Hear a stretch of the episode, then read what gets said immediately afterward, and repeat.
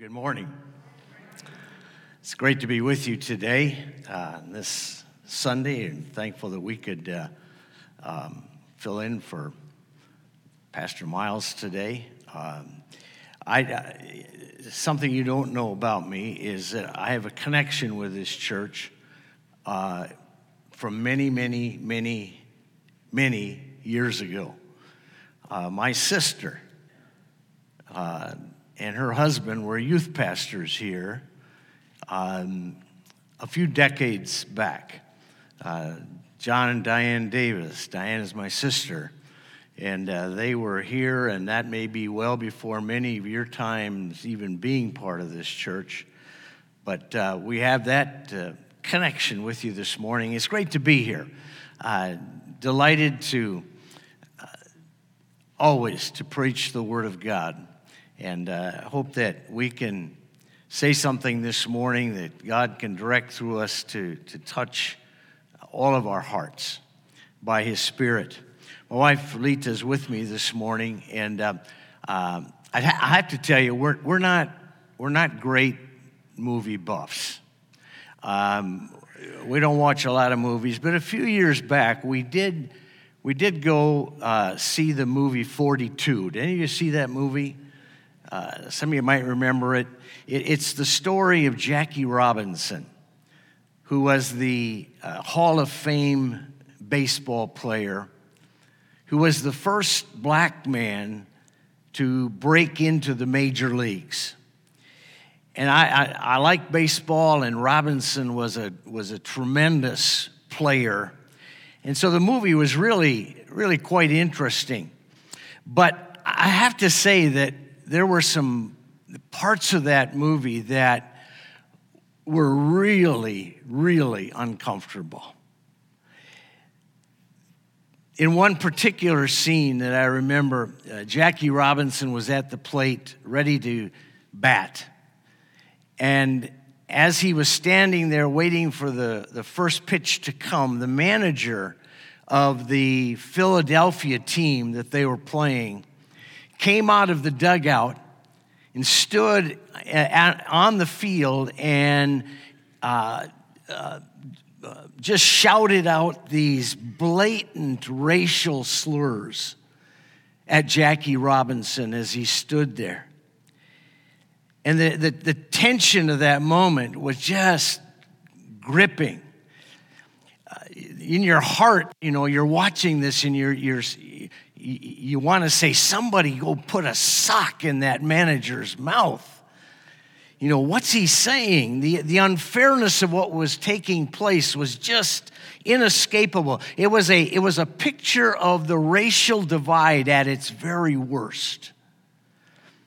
Unfortunately, if you know anything about Jackie Robinson, you know that he, he hung in there, he stuck with it, and he paved the way for many, many others now to follow in his footsteps.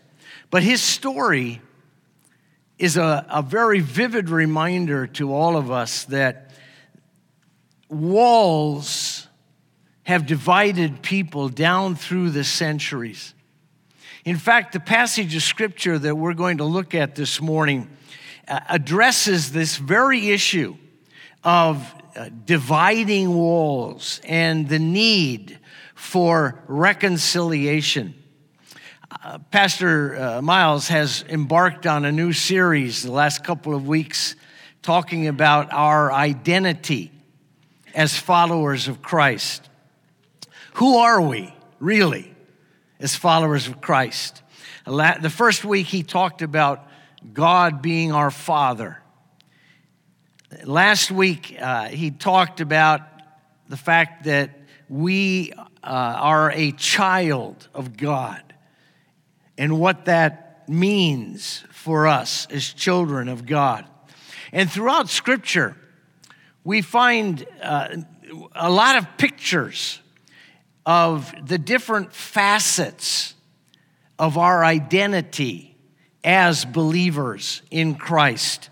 And we know that one of Satan's goals, one of his many goals, but one, one big goal that he has is to steal from us as much of our identity as he can. You know, the, uh, he's the original identity theft criminal.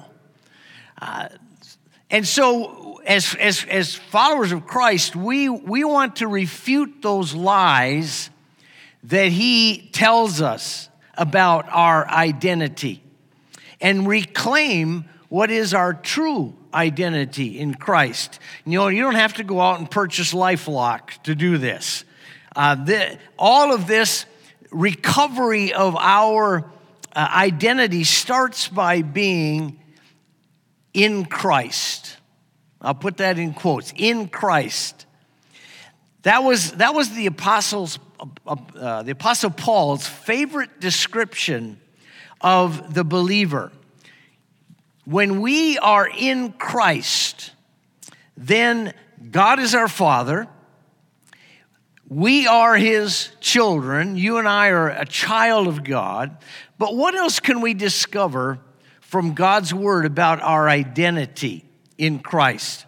I want to take you this morning to the New Testament book of Ephesians to discover uh, another facet of our identity in Christ. And this, this particular uh, point of identity is that you are reconciled. I am reconciled to God. If you have your Bibles, and you may want to turn to Ephesians chapter 2, we're going to begin reading with verse 11. Ephesians chapter 2, verse 11. It says, Therefore, Remember that formerly you who are Gentiles by birth and called uncircumcised by those who call themselves the circumcision, which is done in the body by human hands, remember that at that time you were separate from Christ, excluded from citizenship in Israel, and foreigners to the covenants of the promise without hope and without God in the world. Now, let me stop there for a moment. Paul, in this letter to the, to the Ephesian church, says, Therefore, remember. Now, there are some things that Scripture tells us we need to forget. You know, we need to forget those unkind words that someone said to us or those unkind acts that someone perpetrated against us. But there is one thing in particular that we are commanded to remember and never forget, and that is what we were before God's love and His grace reached down and found us. What we were for it is only as we, we remember our former state that we truly appreciate the, the, the greatness of God's grace to each one of us. And Paul is reminding the Ephesians, particularly of what they were before they came to Christ, before they found themselves in Christ. And the reason this is significant is because most of the Ephesian converts were Gentiles. Now, let me, let, me, let me give you a little bit of background here that will help you understand what this passage is really, the significance of this passage. It's true that God had designated the Jews as his chosen people starting way back with Abraham. God did this so that the Jews would be a blessing to the entire world. God said to Abraham in Genesis chapter 12, He said, All peoples on earth will be blessed through you.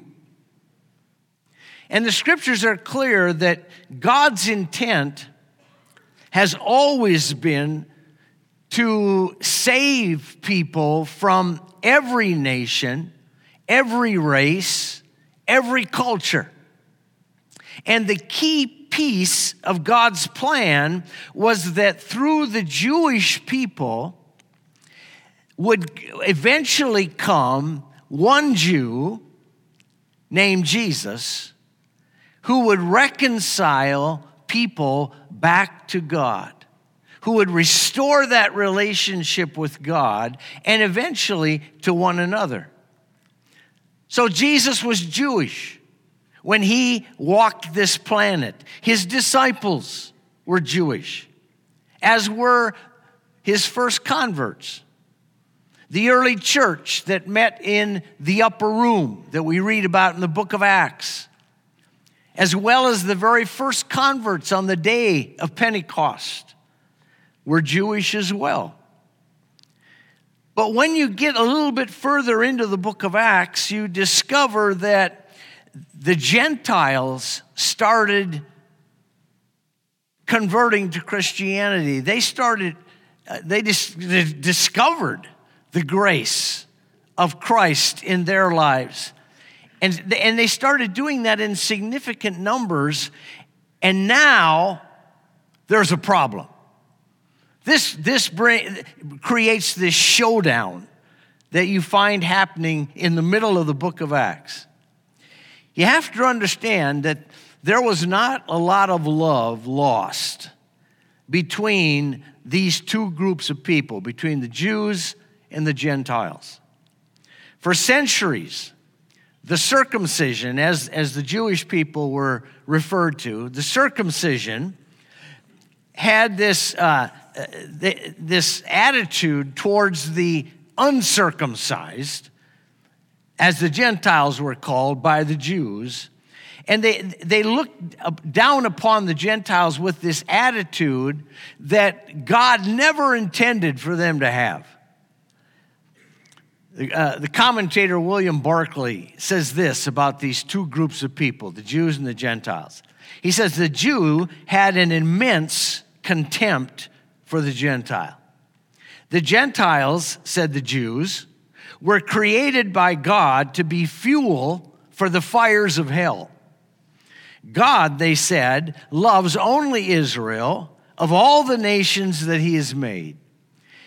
And then he, he goes on, he says, It was not even lawful to, to render help to a Gentile mother in her hour of sorest need, for that would simply be to bring another Gentile into the world.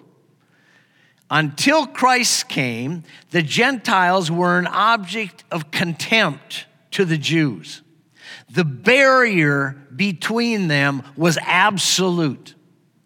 If a Jewish boy married a Gentile girl, or if a Jewish girl married a Gentile boy, the funeral of that Jewish boy or girl was carried out. Such contact with a Gentile was the equivalent of death. That's how, that's how strong the feelings were between the Jews and the Gentiles. And God had put a difference between Jews and Gentiles so that his purposes in salvation would be accomplished. But once those purposes were accomplished, once Christ came, once uh, people discovered that they could, they could truly be in Christ, there was no more difference. God wanted the differences erased, no more walls. And it was this lesson that was so very difficult for the early church to understand. Because for centuries, the Jews had been different from the Gentiles. Not only different in their religion, but they were different in how they dressed, what they ate, uh, the laws that governed them. And until Peter was instructed by the Holy Spirit to go to the Gentiles with this wonderful gospel of the grace of Jesus Christ. Until, until then, the church had no problems. Jews did their thing, the Gentiles did their thing.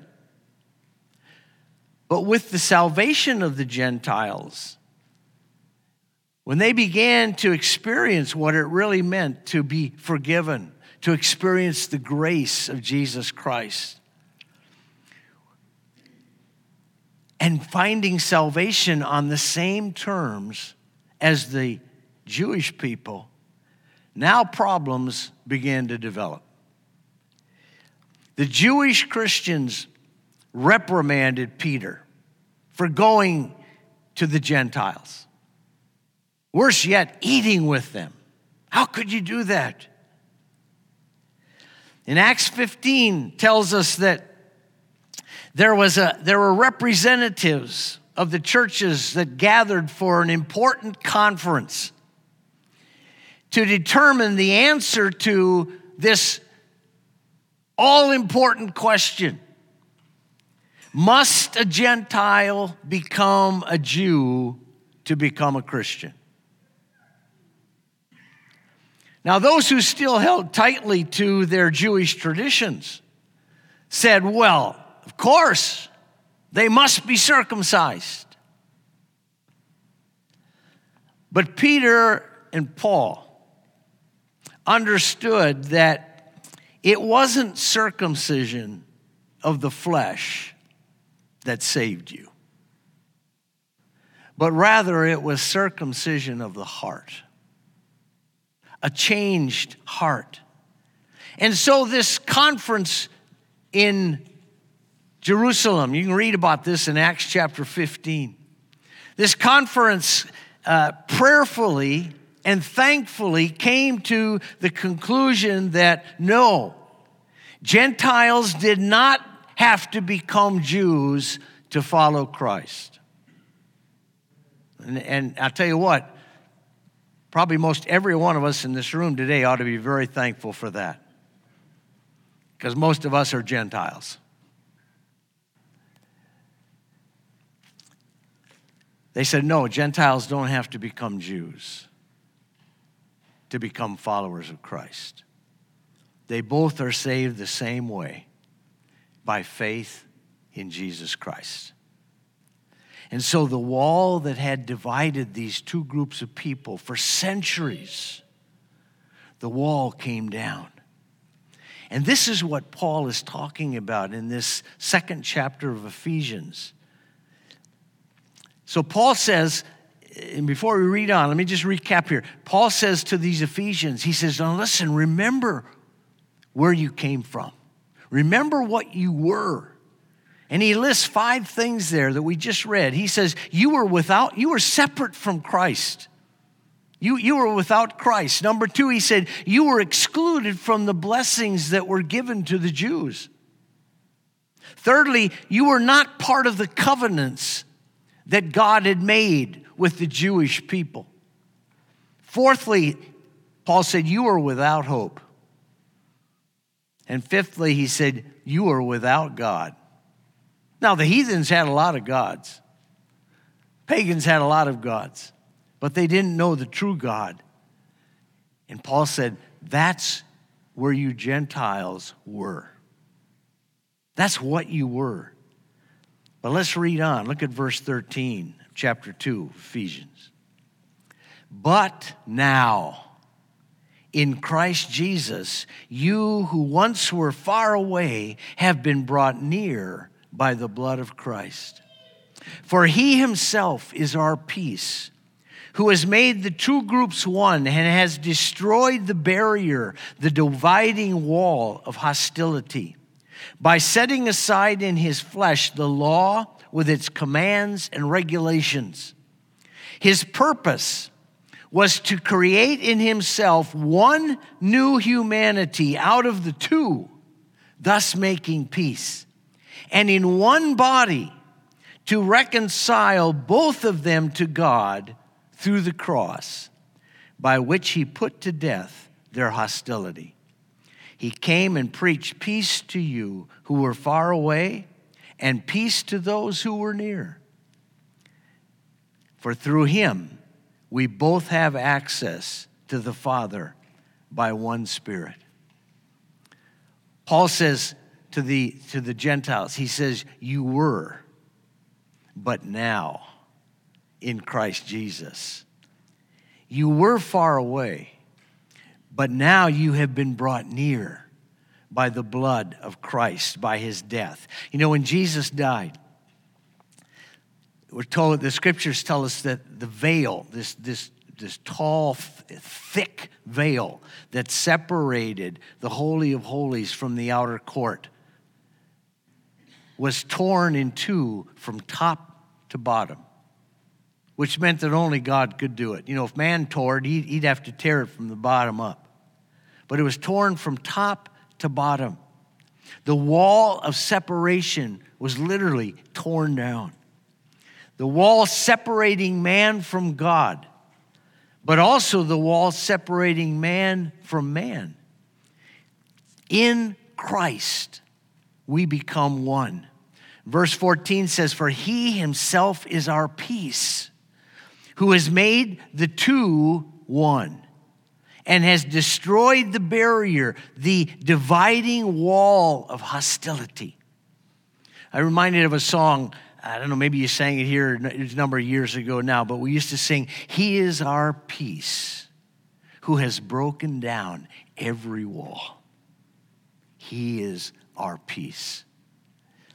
The end of verse 15 says, His purpose Speaking of God, God's purpose was to create in himself one new man out of the two, out of the Jew and the Gentile, thus making peace, and in this one body to reconcile both of them to God through the cross, by which he put to death their hostility.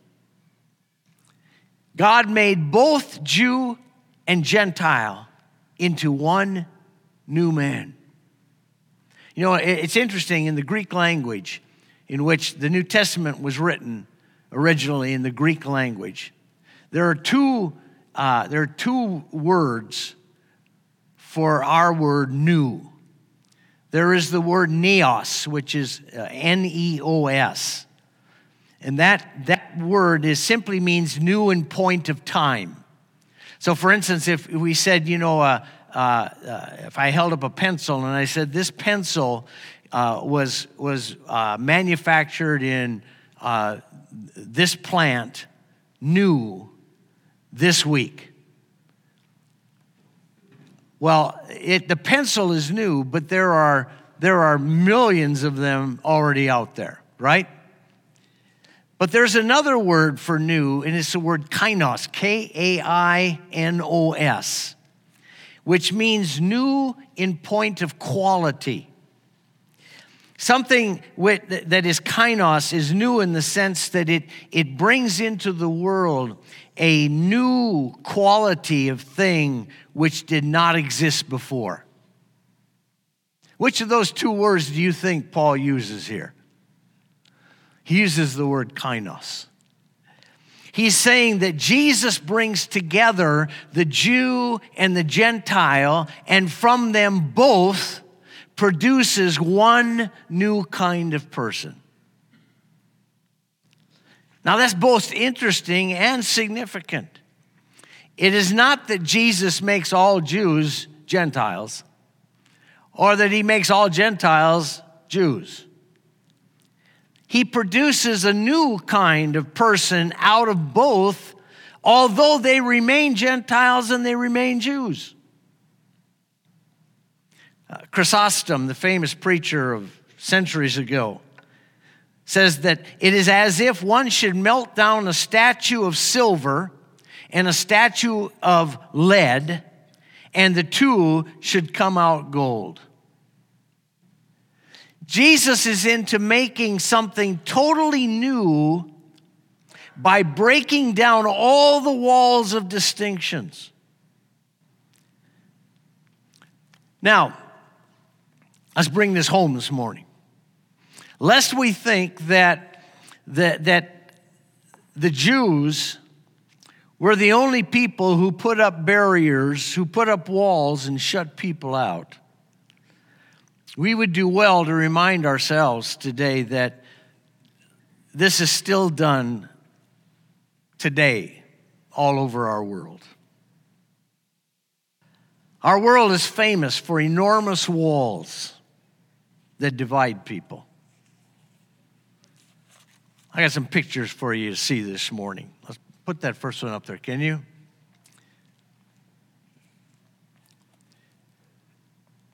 That wall is in Peru.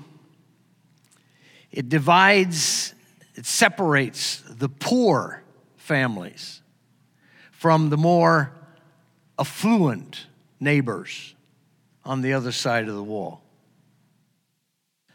Next picture. In Belfast, Northern Ireland, enormous walls separate the Catholic from the Protestant quarters. Next picture. In Israel, large walls are everywhere, separating the Arab Muslims from the Jews. Next picture. That heavily fortified wall separates the people of North Korea from South Korea, many of them relatives. Last picture.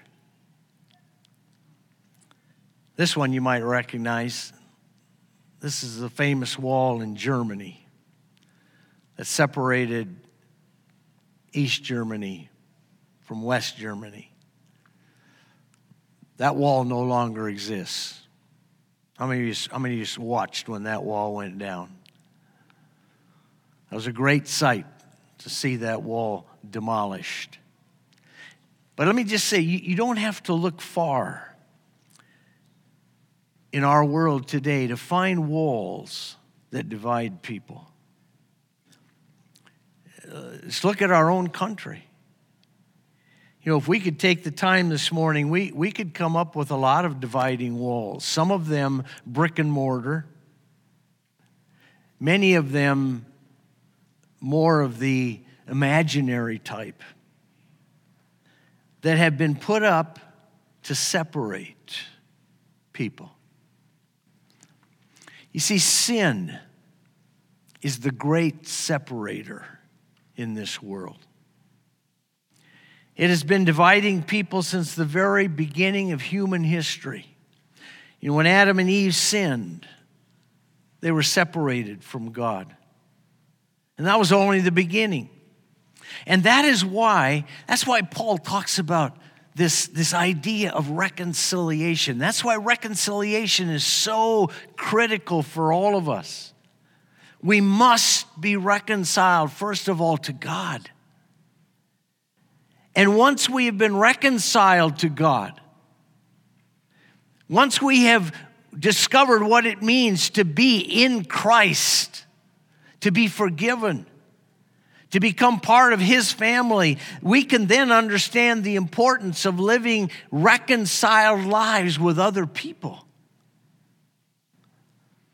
You know, practically speaking, this means that when we become a follower of Christ, when we, when we become in Christ, when we're in Christ, we may retain our cultural affinity, but it is no longer our primary identity.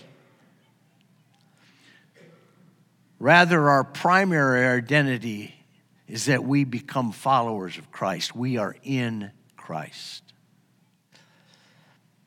You know, in Him, and I'm sure uh, probably most in this room have discovered this. When you know, when we are in Him, when we're in Christ, we are closer to our brothers and sisters in Christ than we are to those who may be very similar to us in how they look or, or, or, or, their history or their culture or their position in life, but they are outside of Christ. And we find ourselves closer to brothers and sisters who we may be very different from, but we're closer to them because we are in Christ. You know, that truth has been brought home so vividly to me whenever I've had an opportunity to travel abroad on a missions trip. I saw uh, on the announcements that you've got a missions trip coming up uh, here before long, and I hope that I hope uh, that you can, many of you can have the opportunity to do that. Those are incredible experiences.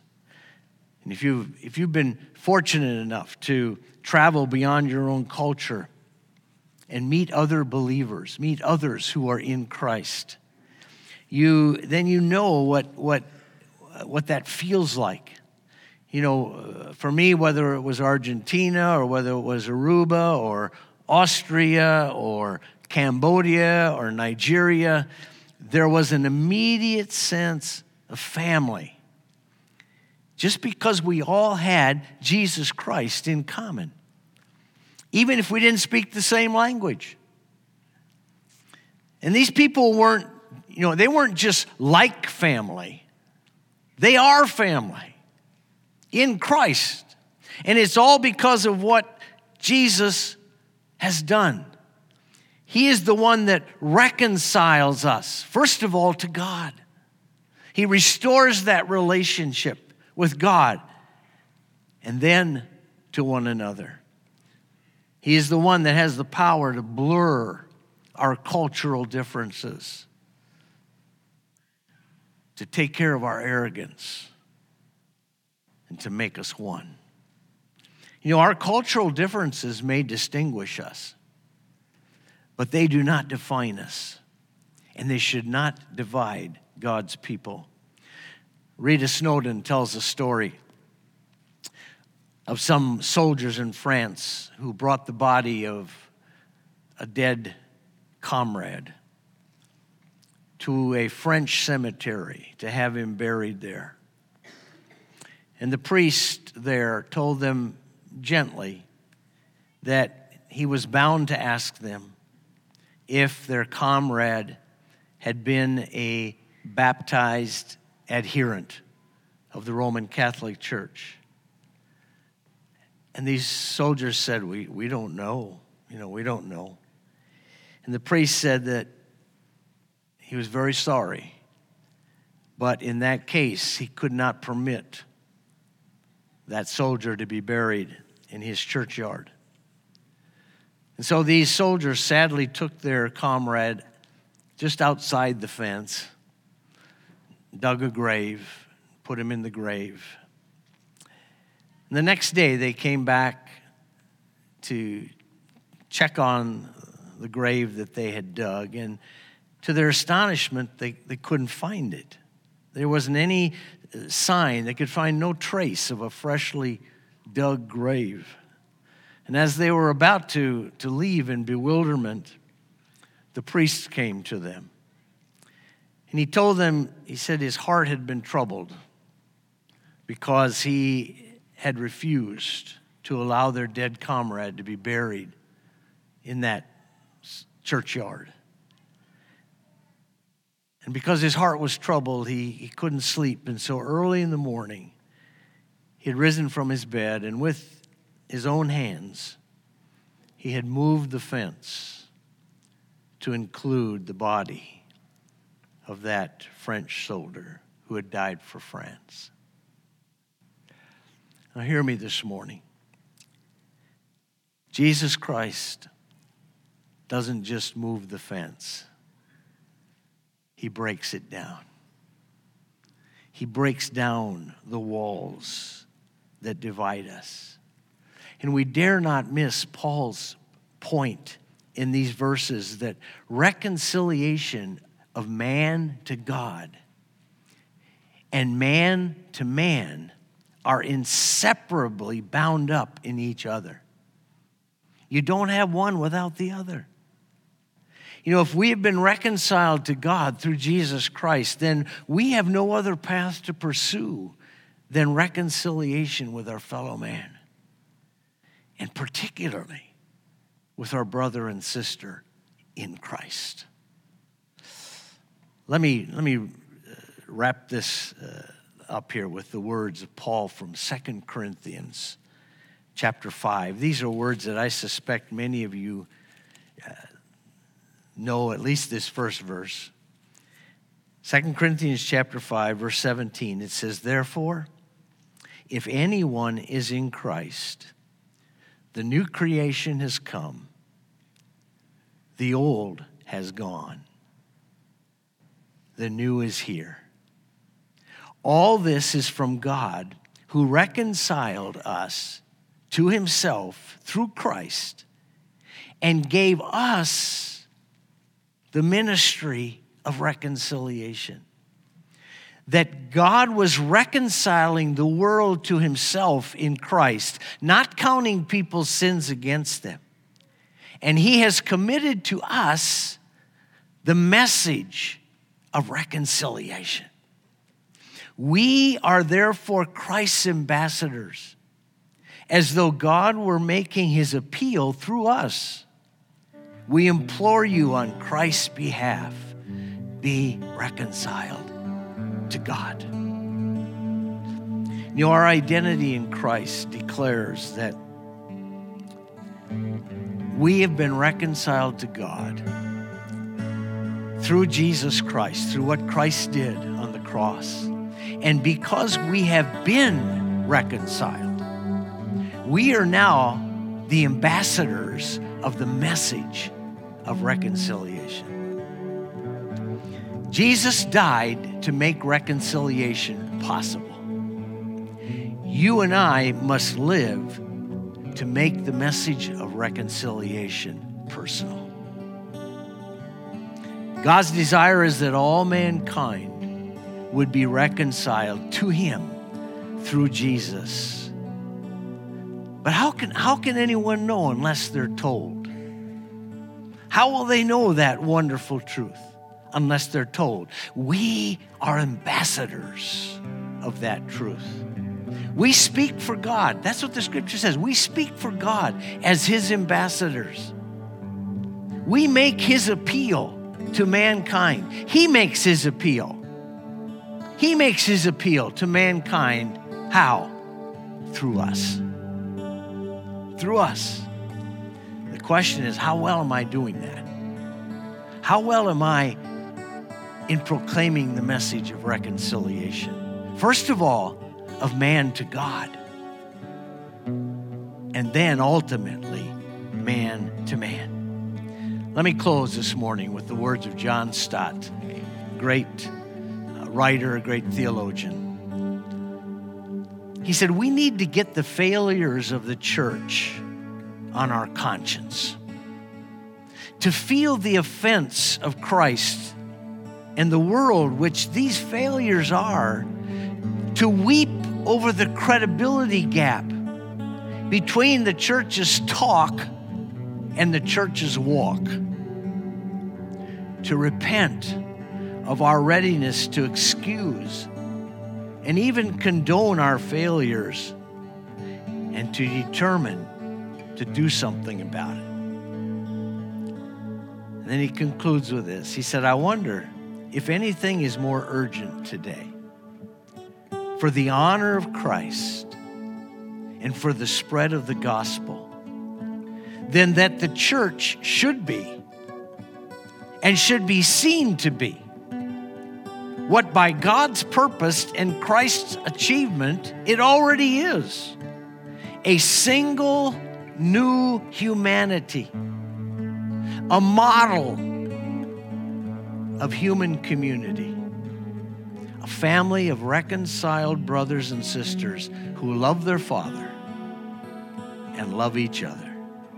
Only then will the world believe in Christ as peacemaker. Only then will God receive the glory due to his name.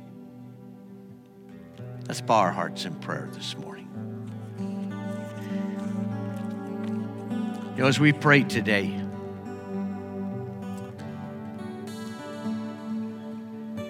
this is a wonderful opportunity for you. You've never been reconciled to God, if you don't know what it's like to actually be forgiven, to have those sins wiped away and to have a fresh start. As we pray this morning, there's no better opportunity for you to just say, God, I may not understand all of this, but I know that I, I need to be reconciled to you. There's this distance between you and me, God.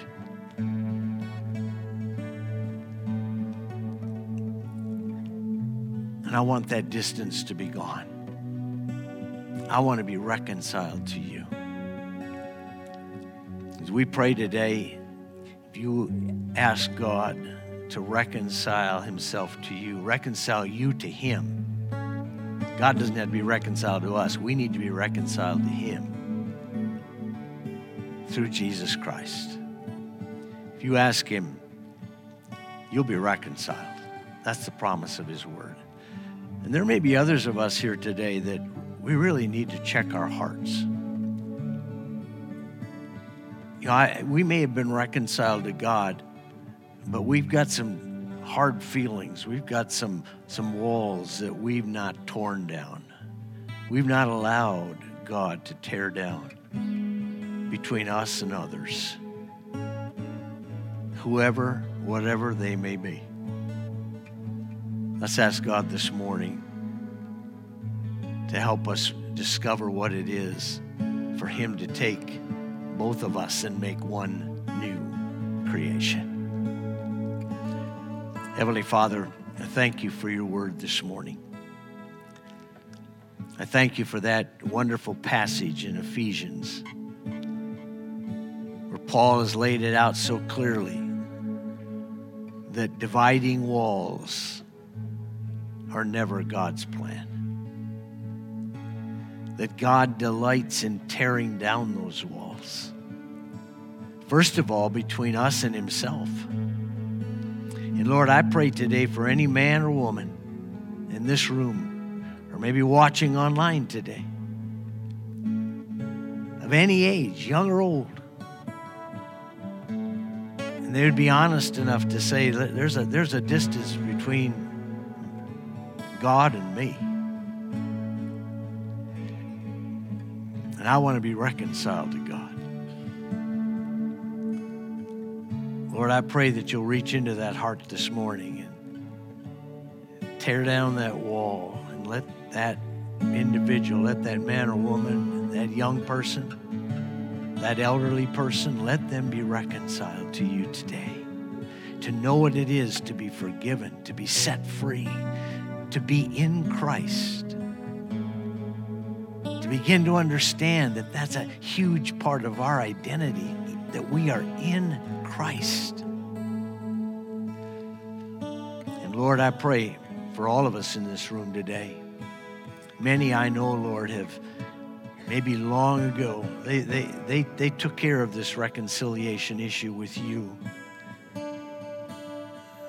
And Lord, if there are any dividing walls that we have allowed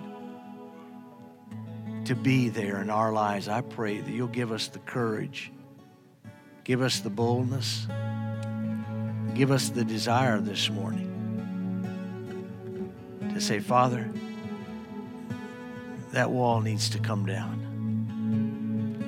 Whatever I have held against a brother or sister in Christ, whatever I have held against someone in, in our community, someone in the workplace, someone in my family, God help me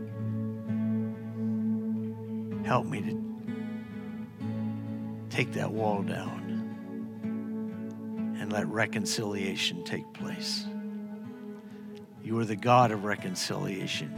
And Lord, you've given to us that message of reconciliation. May we be faithful with it, that message. In Jesus' name I pray. Amen. Amen. God bless you.